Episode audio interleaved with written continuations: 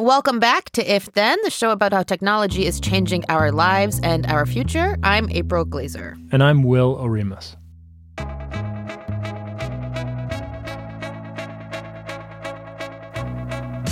Hey everyone, welcome to If Then. We're coming to you from Slate and Future Tense, a partnership between Slate, Arizona State University, and New America. We're recording this on the afternoon of Tuesday, January 8th. On today's show, we'll discuss startling new revelations about some of the major phone carriers. The story broke this week in Motherboard titled I Gave a Bounty Hunter $300 and then he located our phone. It details how T-Mobile, Sprint, and AT&T are selling access to customers' location data to shady characters like landlords and collection agencies. Lovely.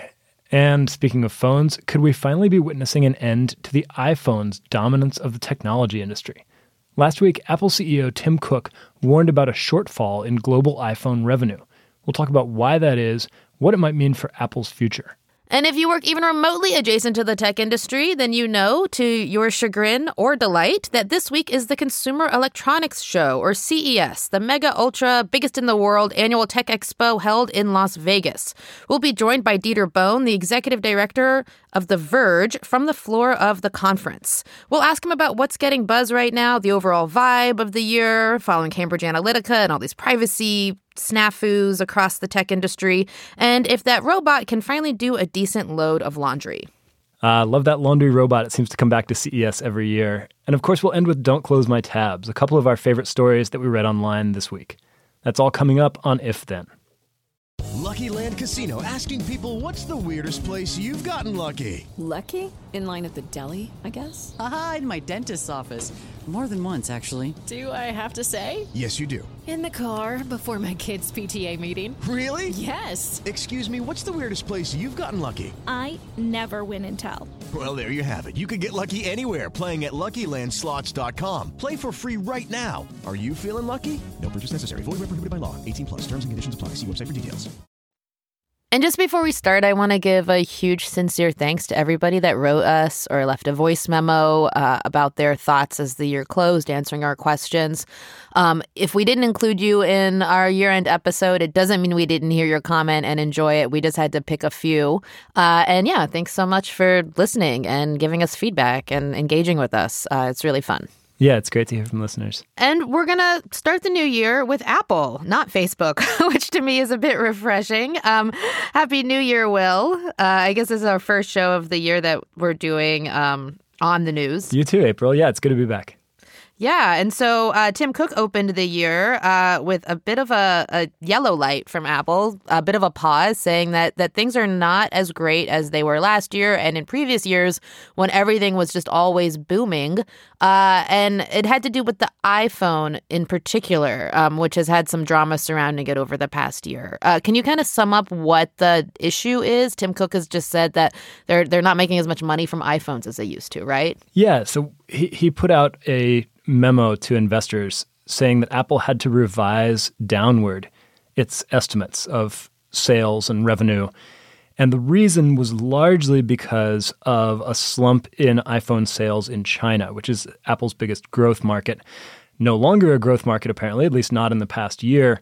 Um, and there was actually a 5% decline in revenue for the company uh, in, the, in the last quarter of this year versus the year before. So it, it seems like maybe the era of just steadily increasing iPhone sales is over. Uh, and, and some people read this as maybe the beginning of the downslope for the iPhone, which has been in many respects the most successful consumer technology product of I don't know of the the century of, of all time of of recent history. Right, right. Well, I'm certainly uh, begrudgingly addicted to mine. Um, I don't know if it's made my life better or worse, but it's certainly a staple. Uh, and you know, I think this is actually coming as smartphones in general are declining in sales. Right? I mean, we saw a decline in sales this year and last year. Uh, you know, people are just keeping their phones longer. What's the deal? Yeah, so there's a lot going on here. Uh, and part of it is just the macroeconomic situation in yeah. China. Um, and, and that's part of what Tim Cook of Apple says they didn't anticipate was the, the degree, the magnitude of that overall slowdown in consumer spending in China. But it's more than just that. It's it's also that when people are buying new smartphones, particularly in China, they're not buying iPhones. Um, mm. And there's a, there was a great analysis of this from from Ben Thompson, who writes the Stratechery newsletter, which I recommend, and he says that the reason he thinks that's the case is in most of the rest of the world, iPhone users are incredibly loyal. When they get a new phone, they get a new iPhone, no questions asked. In China, that's not the case. And, and his theory is the reason is in most Apple markets, that iPhone software is actually what you do a lot of your daily computing on. You use iMessage to talk to your friends. You know, you text with your friends all day on Apple's software. Well, in China, WeChat is actually the dominant platform for messaging and for a lot of other things. And so the iOS software is less crucial to the experience. And so you're really just buying a phone based on the hardware because whatever phone you have, you're going to be spending a lot of your time in WeChat. And so the degree of customer loyalty in China to Apple and to the iPhone is not nearly what it is in other markets. That makes it susceptible when a new model comes out and people just aren't as excited about the new hardware that people might buy some other phone instead. And that is indeed what's happening, at least in China. I mean, isn't it also that people are replacing their batteries instead of their phone a bit more after the kind of drama that surrounded the news that uh, Apple was kind of intentionally degrading battery life. Yeah, so that was what people were trying to figure out in the wake of this announcement because Cook said, look, this is mostly China, it's mostly the macroeconomy in China, but obviously he's trying to reassure folks that this isn't a sign of, of broader weakness in the iPhone, but there were hints in there, but that it's not just China. Um, he did mention the battery replacement program. Apple, it used to be incredibly hard to replace your battery. It was illegal people... to open your phone, right? To and replace your battery, or it was breaking the kind of product agreement, wasn't it? Right, and, and, iPhones used to be sold. I mean, for going back several years, they used to be sold under carrier agreements where the carrier would subsidize the price of the phone in exchange for a contract that locked you into that carrier, and you couldn't change carriers or that sort of thing. So, so the environment is different today for iPhones, and some of the incentive to replace your phone every two years is gone. And it turns out, indeed, people are not replacing their phones as often. It might also partly be, be, be just because like phones have gotten better. You know, I still had, I just got actually a new iPhone 10R, but I had an iPhone 6 before that, not even the 6S. So that was like I don't know, four years old, I think. Um, and so I'm I'm maybe an example of that trend where people just didn't feel the need to upgrade as quickly, especially now that the prices aren't subsidized and you're looking at a thousand bucks for a new device.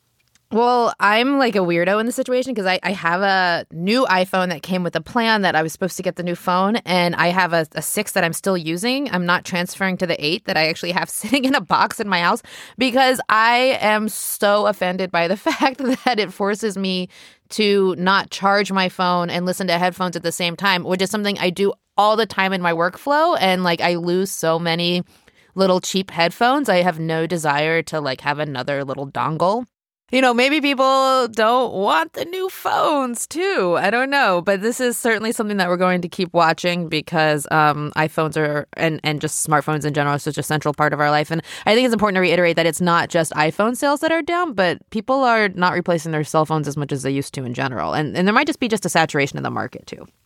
Yeah, it, it, partly market saturation, partly that the phones have gotten good enough that you don't have to replace them. So you can be like April and leave it sitting in the box for a while. I just should sell it on eBay. If anyone wants to buy my iPhone 8 new, let me know.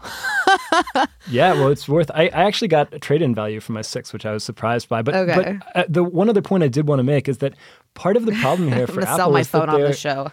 Sorry, listeners, please write in yeah, if you want to buy April's buy iPhone 8. Yeah um, but part of it is that they're doing the right thing in some cases. You know, the, it's it's not a bad thing that you can replace your battery on a phone now. It's not a, a bad thing that the, that phones don't go obsolete as quickly as they used to. And yeah, it might hurt their their share prices, but it's not. I don't think it's an indictment of the company. Um, and, and you're right. There is there is a broader issue with the smartphone sector, not just Apple, surely.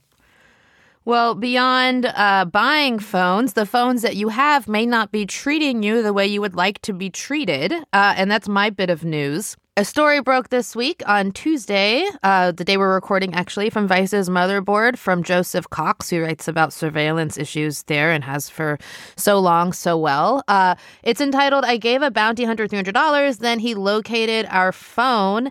And it is about the black market of real time location tracking. So we're not talking about just like selling data that you generated and then like being able to get that data on the black market and then advertisers can target you with it ostensibly later. This is about selling real time location information and uh, and that location information is coming from your phone carrier, right? So like AT and T and T Mobile, and they are selling access to that or providing access to that to uh, to companies that then you know offer it to another company, and then all of a sudden that you know access ends up in the hands of a landlord or a real estate agent or a bail bondsman or a bounty hunter or any uh, you know shady person that you might not want to know where you are exactly at any given moment. Uh, so a really wild story and uh, one to to really keep in mind when it comes to how these you know telecom companies. We're not talking about social media companies, but telecom companies are are just disrespecting uh, their customers in such you know massive ways. Yeah, and when we've been talking about privacy over the past year, so often we're talking about Facebook and the the information that they have on you based on your browsing history or stuff you've entered in your profile or stuff you've liked. But I really think that location data is potentially the most invasive uh, privacy concern and widespread privacy concern um, in modern technology. Your phone tracks you almost everywhere you go, unless you turn GPS off. And you know, stalkers can use that um, to find you. Um, people could use it to, to threaten you or to harass you. People can figure out where you were at any given time of the day. I mean, it's just it's just a nightmare waiting to happen. And we're starting to see the examples like this of how it can be exploited and how it can fall into the wrong hands because you know as you said it, you know the carriers sell it to one company and then they sell it to another company and they sell it to another company and sooner or later it gets to the point where you can buy it on the black market. And this device was from a company called or sorry this service was from a company called Microbilt and it's called mobile device verify. And it's supposed to be used i guess by like landlords to to scope out potential renters or people selling cars who or people conducting credit checks. Um, but I mean, even that's pretty shady. But then the fact that you can just like find somebody on the street to to track somebody based on their phone is just it's just scary. I know, and like so, you know, I I've written before about um, how you can't clean up a data spill, right? So like once the data is out there, uh, it can just be you know, replicated and and then sold again and again and again with just the press of a button, right? Like you can't put the toothpaste back in the tube uh, once there's a leak. But we're not talking about data that was already created. We're talking about actively create like like we're talking about your active movements, right? Being sold. And and so this company Microbilt uh is getting its uh, its data from a company called Zumigo, according to the story that T-Mobile shares location data with. Uh, Zumigo is kind of a data aggregator, so some kind of under the hood company. Um, and then Microbilt shares data with its customers with a kind of a mobile phone tracking product that it has. Uh, in the case of the motherboard story, uh, with a uh, bail bond company that that they had, um, you know, connections to a source that was somehow linked to that. And yeah, and then and then according to the story, that access is then sometimes you know found for sale on the black market. So it's not just uh, people who are working directly with Microbilt, but then you know it seems like you can't even clean up uh, access to data in this case. Or you actually? I would think that you can if these carriers decided to not be so porous, right? So this is a case where they're just like leaving the doors open and, and not closing them and then selling the map to those open doors or the way to get to those open doors you know all over the place. Um, but this seems like this is something that carriers really could do better on. Uh, i mean they could do better on all types of stuff uh, when it comes to privacy leaks but this is just so horrendous. Yeah and they, they have to do better. And, they and have to. we've actually seen just in the past year examples of pressure being brought to bear on the carriers on this issue. The carriers, there were some reports earlier about how they were letting um, prison guards track inmates, and that service could be exploited to track the phones of anybody in a similar way. And Senator Ron Wyden of Oregon was one of the ones leading the charge and calling for investigations. And the next thing you knew, the carrier said, "You know what? We're not going to work with Securus anymore. We're not going to we're not going to sell this type of data anymore." But that was just. It sounds like that might have been just the tip of the iceberg, or at least only part of the story. And they're going to we're going to keep finding out about different ways in which our location data has been compromised or is exploitable. And absolutely, the, I think the carriers have to be held responsible for it. You know, and the, the thing is, like, the harms of this are really, really hard to describe and to get people to care about. I mean, we do not have regulations that force these companies to do anything. So, you know, we have the case where uh, T Mobile CEO says, you know, I've evaluated this issue personally uh, and pledged that T Mobile will not sell customer location data to shady middlemen. Well, that's obviously not true because this story is about uh, kind of T Mobile uh, being one of the carriers in this that, uh, that was investigated by Motherboard. And there's just no regulation here. But I, I on the harms, like, you know, I, I have been hearing for years every time there's this type of data access, you know, it takes some time to come out, but we hear of abusive, it's typically abusive men um, stalking ex girlfriends or ex wives uh, in some way, right? Uh, and, and, you know, we see all sorts of. Um, practices or, or, kinds of like way, ways of spying that uh, are manipulative or, or, perhaps data targeting that is manipulative um, and you know, it's it's something that we haven't really studied the harms of enough. So let's just keep that in mind and uh, and just be aware that whether it's Facebook or your phone company, uh, there is a real disrespect to consumers, and there are not laws that force um, kind of consumer respect in the U.S. right now. So a really interesting situation that I think is going to. Um, continue to to to cause a lot of friction moving on into 2019.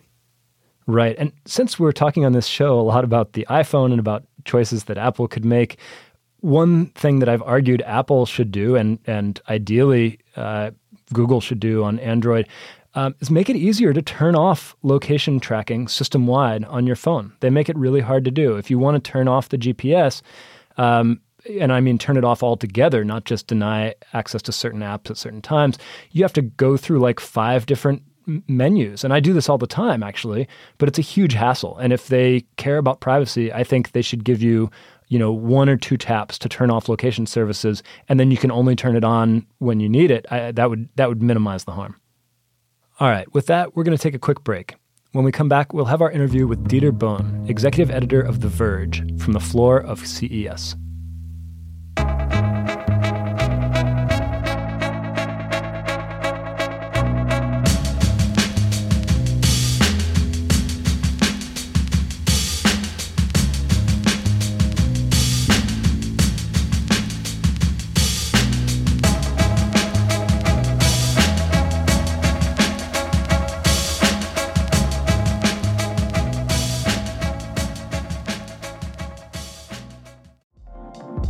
Card is the perfect cashback rewards credit card.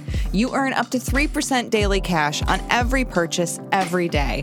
That's 3% on your favorite products at Apple, 2% on all other Apple Card with Apple Pay purchases, and 1% on anything you buy with your titanium Apple Card or virtual card number. Visit apple.co slash card calculator to see how much you can earn. Apple Card issued by Goldman Sachs Bank, USA, Salt Lake City branch. Subject to credit approval. Terms apply.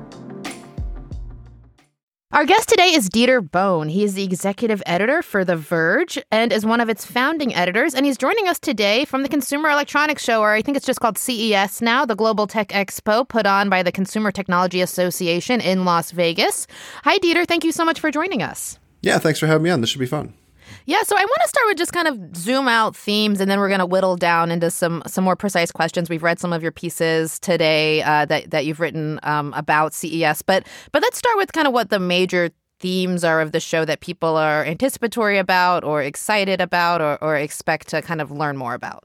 Yeah, so the the big tech theme at CES every year is always televisions and or uh, transportation well, or, or transportation. Yeah, those right. are the two. Um, and transportation, I mean, just really quick, uh, doesn't seem to be making massive splashes that I've seen. There's there's some cool stuff, and we've got we've got some stuff coming. One of our uh, reporters drove a semi truck or rode in a self driving semi truck, uh, which was the thing. That Ah.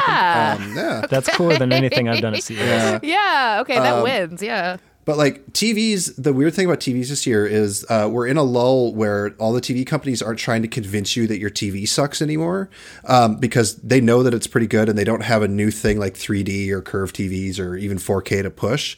They're all doing this really aspirational stuff of your TV is fine now. You can go buy a TV, it's great, but in the future you're going to have something amazing like a TV that rolls up or a TV that you can just put on the wall like Legos. Uh, so you kind of don't feel so bad about the TV in your living room coming here like you usually do when you come to CES. I don't know. Now I'm really jealous of the TV that you build out of Legos. Yeah, that's uh, it's called the Wall. It's by Samsung, and the, the innovation there is instead of using LCD or OLED, they have this thing called micro LED. So they're little tiny LED lights that they can fit really small, and then they come in these I don't know like foot by foot panels, and then they they can fit close enough together so you don't see the seams between them. So you can just build a TV to the size that you actually want directly on your wall. Um, but it's wildly expensive. It's insanely difficult to actually manufacture. So, although it is like technically real this year in a way that it wasn't last year, um, unless you're Mark Cuban, you're not going to go buy one. Yeah, that sounds like the TV equivalent of one of those concept cars you see at an auto show that's never actually going to get built. I mean, nobody bought a modular smartphone. I can't imagine why they'd buy a modular TV.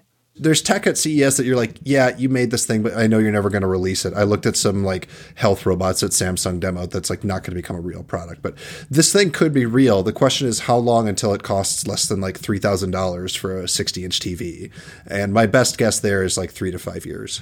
Just my only note on TVs, and I'm probably gonna annoy a lot of our listeners for this, but like I don't have a nice TV at home, but I went to a friend's house over break who had a really, really nice TV, and I thought it was too nice. Like it was so sharp, and it felt like I was like it was like dizzyingly nice and it just looked like I was watching some like security cam reality TV show footage or something and it didn't it didn't have like the kind of distance or gloss that I'm used to with TV. So Right. I don't know, maybe maybe uh maybe TVs are too nice for some people.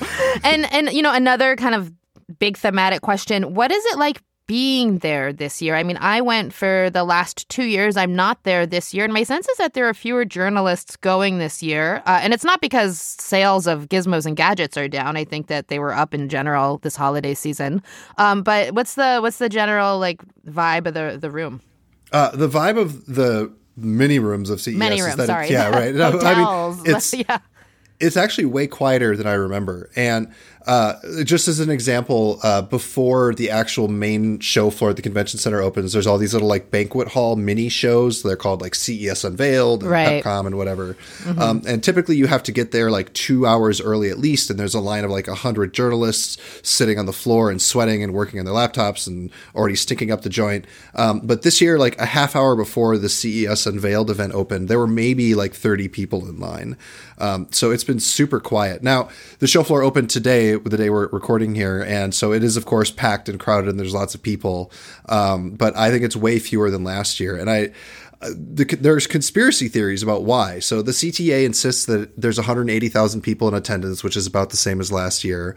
Um, but you ask around on like Twitter or whatever, and people are like, well, we suspect that a bunch of Chinese companies aren't interested in coming into the U.S. in this moment, uh, which is a fascinating conspiracy theory that I would love somebody to confirm. Just one reflection on last year. Do you guys remember when the lights went out? Yes. Yeah, I wonder if there's going to be any like epic drama moment. No- nothing was like unveiled when the lights went out; they just went out. But I mean, this is like the biggest electronics, you know, consumer event, and uh, and the electricity went out. I remember that last year. Yeah, so we had all sorts of drama last year because the lights went out in part because there was a storm. There was it was raining in Las Vegas for like a week, and no one ex- plans for that.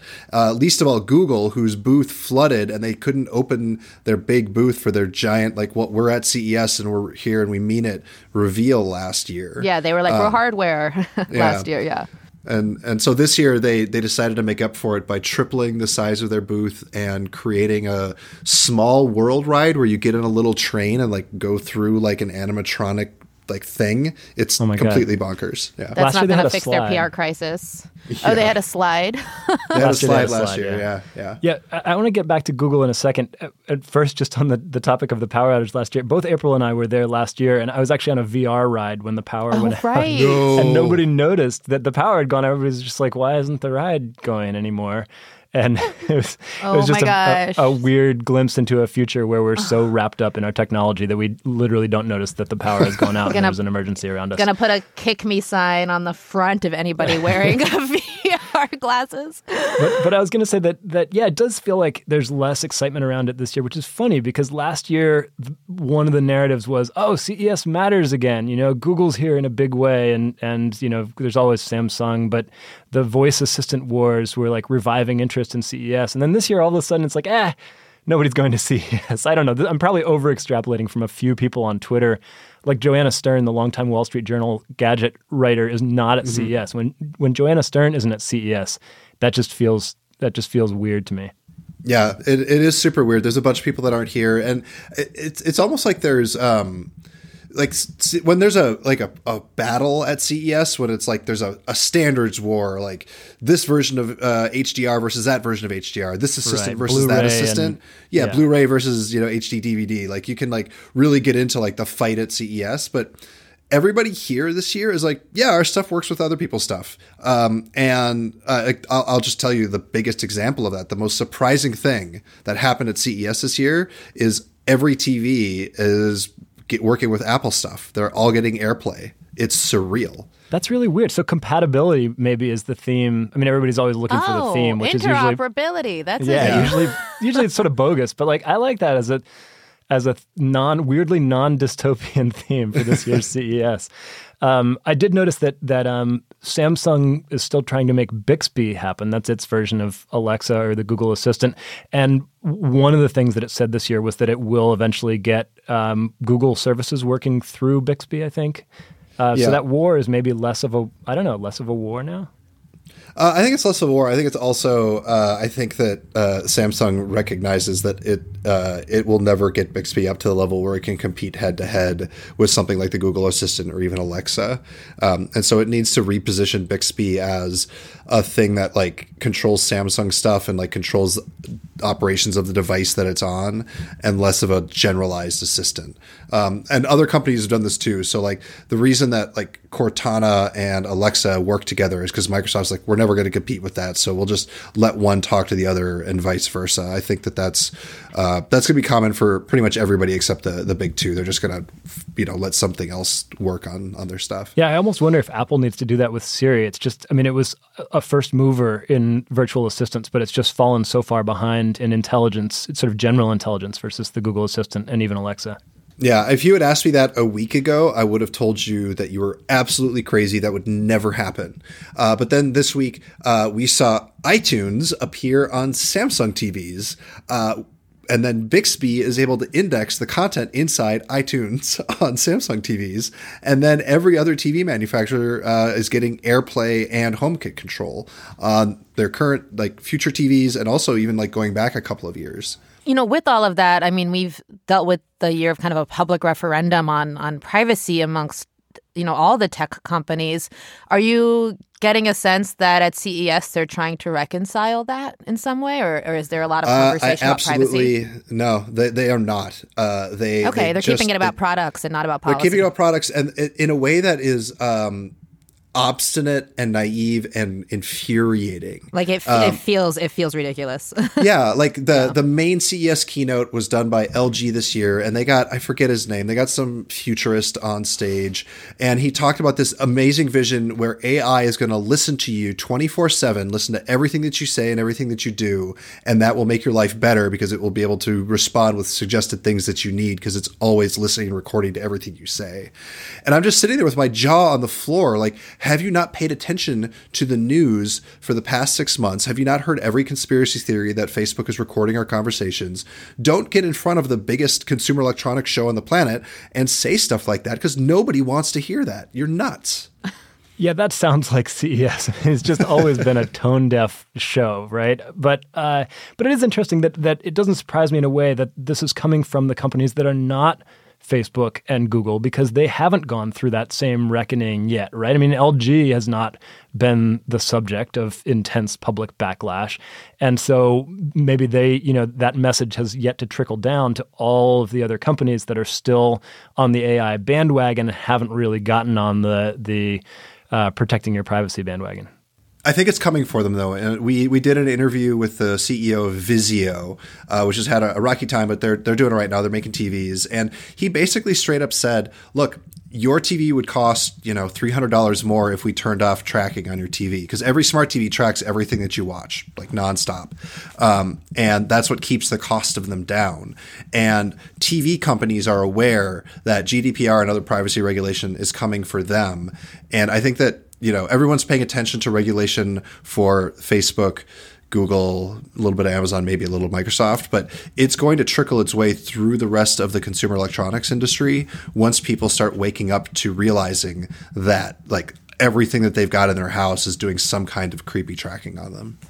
And so the issue of privacy is sort of metaphorically or symbolically hanging over CES, but also literally hanging over CES is this giant Apple billboard that says what happens on your iPhone stays on your iPhone. I think maybe you described this as like a Apple trolling all of CES by saying, yeah. "Look, we're the we're the privacy leader." You wrote a column that I thought was an interesting spin on that. It was called "The Moral Case for iMessage on Android." What is that case?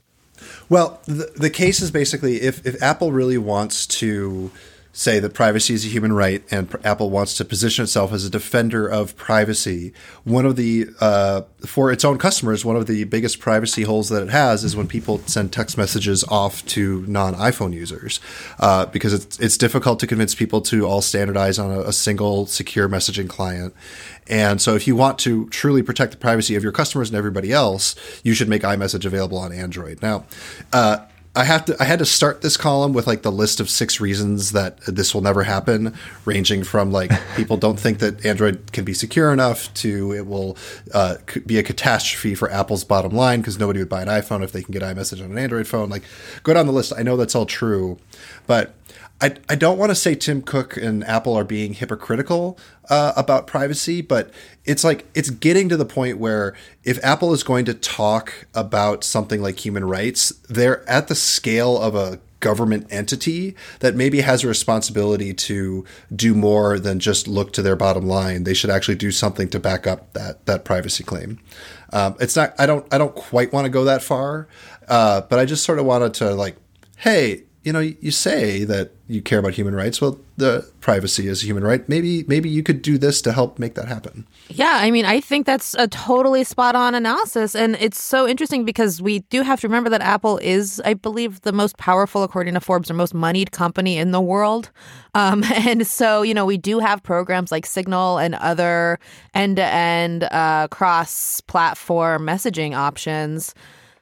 I would be curious what Apple exploring that would look like if they did so in earnest. I'm sure there are a lot of, you know, technical reasons that they wouldn't do it, but um but you're right that it is hard to hear them talk about human rights in one hand and then in the other hand have them like, you know, redundantly refuse to make the encryption on their phones inter- or on iMessage interoperable or make iMessage, you know, available on other phones on Android. Yeah, uh, I think that the the question of is is Apple being hypocritical when it talks about privacy is going to come for them at some point in 2019 when people really start paying more attention to uh, the work that they're doing in China, that they have to keep some of the iCloud stuff on servers inside China.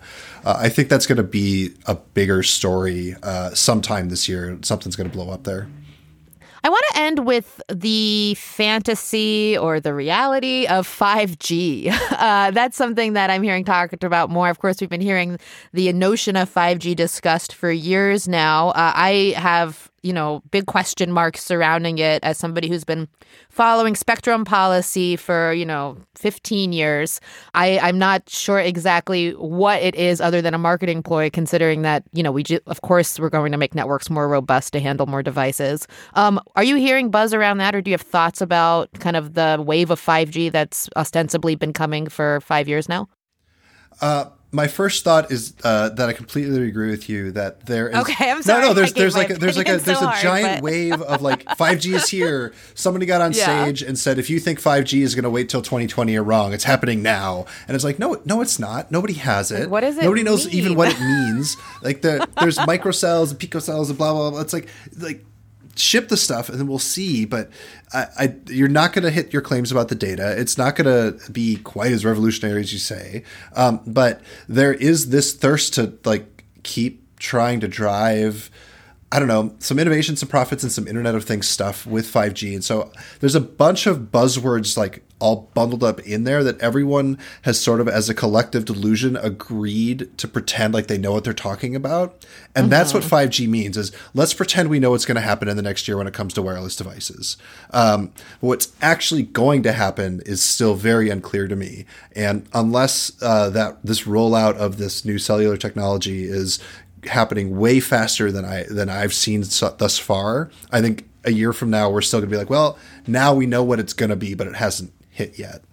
The idea was supposed to be that 5G is like it enables internet everywhere, right? Like not just in your phones, but in all kinds of in all kinds of things. I was talking to a, a guy who's a transportation planner the other day here in Delaware who was saying that there's a, a debate right now. They're looking at whether they're going to use Wi-Fi or 5G to power um, like the beacons in traffic signals that will you know that will interact with smart cars in the future or that kind of thing.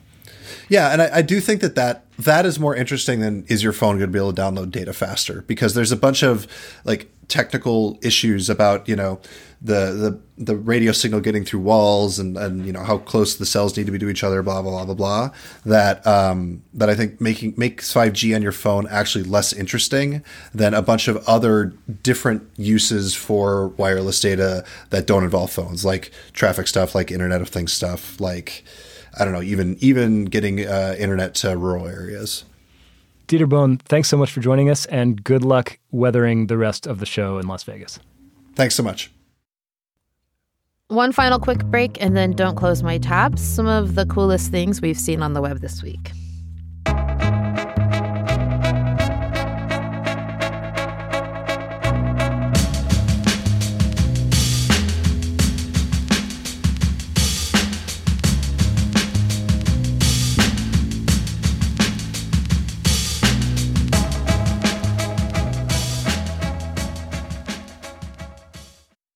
Time again for Don't Close My Tabs. April, what tab could you not close this week? So my tab is in our own magazine. I'm going to be the person in the band wearing their own T-shirt. Um, but it is by Henry Grabar. It is entitled Tunnel Vision, and it is about uh, Chicago's attempt at uh, rainwater management, uh, urban flooding uh, through the building of a massive tunnel that was planned before climate change kind of turned everything into a massive national crisis um, and uh, explores whether or not uh, the wrong solution was picked. I, I really recommend reading this. Not only is it beautifully written, uh, but it uh, is just a, a, a story of kind of time and, and how long it takes these infrastructure projects to get off the ground and, and as priorities change. Um, and it is, to be clear, about the world's most ambitious and expensive effort, as Henry says, to to manage urban flooding and water pollution. Um, I'm very interested in it because uh, it is about kind of race, wastewater rivers that uh, flow through cities um, and how uh, you know cities try to kind of deal with the fact that they're running a giant sewage river.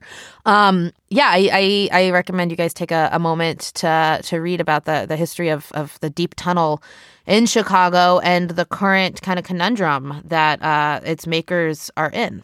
Uh, and really, you know, what about when, when these infrastructure projects, which are supposed to outlive us, um, take so long to build that um, that things change, right? And the ground moves under your feet. In this case. Yeah, I haven't read it, but uh, Henry's really good at these deep dives. I guess in this case, a sort of literal deep dive underneath uh, the city of Chicago. Yeah, he went there. Really great reporting. A trillion thumbs up on this one. All right, Will, your turn. What story do you have open that you think we should see too?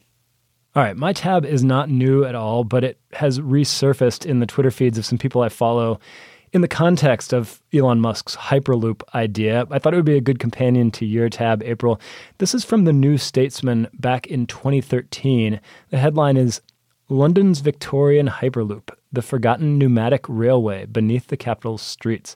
This is the story of the first and probably the most prominent pneumatic underground railway, which was built 150 years ago in London. It was called the LPDR, London Pneumatic Dispatch Railway, and it would carry parcels and people uh, beneath the capital at speeds, I think up to 30 miles per hour. Don't quote me on that. Um, and it said that uh, a person, a, a, young a young man, usually would lie down on this capsule with a bunch of mail, and that was the quickest way that they could get it from one part of the city to the other because the city was so clogged with horses and carriages and people and all kinds of crap. So uh, it's just a good reminder that uh, a lot of times the ideas that we talk about that seem new and really out there are in fact old and, also, and still really out there. But London did it, and then New York built a little one that never really took off, but it was a precursor to the New York subway system. So the idea of a pneumatic railway underground is actually not entirely new, I discovered from reading the story. It's a really interesting read about one of those technologies that seemed like the future, but turned out not to be. Or maybe it still will be. I don't know. there are so many tunnels under cities for so many reasons. It's one of my favorite topics. So I'm actually going to take a look at this. Uh, where I'm from in Nashville, there are tunnels under the city for for cattle. That's amazing. Yeah, all kinds of tunnels. And uh, if you're rogue or weird or cool enough, um, sometimes you can explore them. um, okay, I think that does it for our show this week. You can get updates about what's coming up next by following us on Twitter at IfThenPod. You can also email us at ifthen at slate.com. Send us your tech questions, show and guest suggestions, or just say hi. You can follow me and Will on Twitter as well. I'm at April Laser, and Will is at Will Oremus. Thanks again to our guest, Dieter Bohn. You can follow him on Twitter at Backlon, B A C K L O N. And I think I've just missed my one life's opportunity to ask him why his handle is Backlon, what that means. Oh man, don't ask people what their why their handles are. stuff. it's like it's like asking right, people why they have is. like what their tattoos mean or something. I don't know. You could ask if you want. Um, uh, and thanks to everyone who's left us a comment or review on Apple Podcast or whatever platform you use to listen. We really appreciate your time in doing so. If Then is a production of Slate and Future Tense, a partnership between Slate, Arizona State University, and New America. Our producer is Max Jacobs, and thanks especially to Max for helping put together our last two end of year episodes, including the sort of greatest hits interview episode, which we got a lot of good feedback on from our listeners. Ditto, ditto, ditto. Thank you so much, Max. And also to Cody Hamilton for engineering here in rainy Berkeley, California. And thanks to Nick Holmes at Occupy Studios here in sleety Newark, Delaware. We'll see you next week.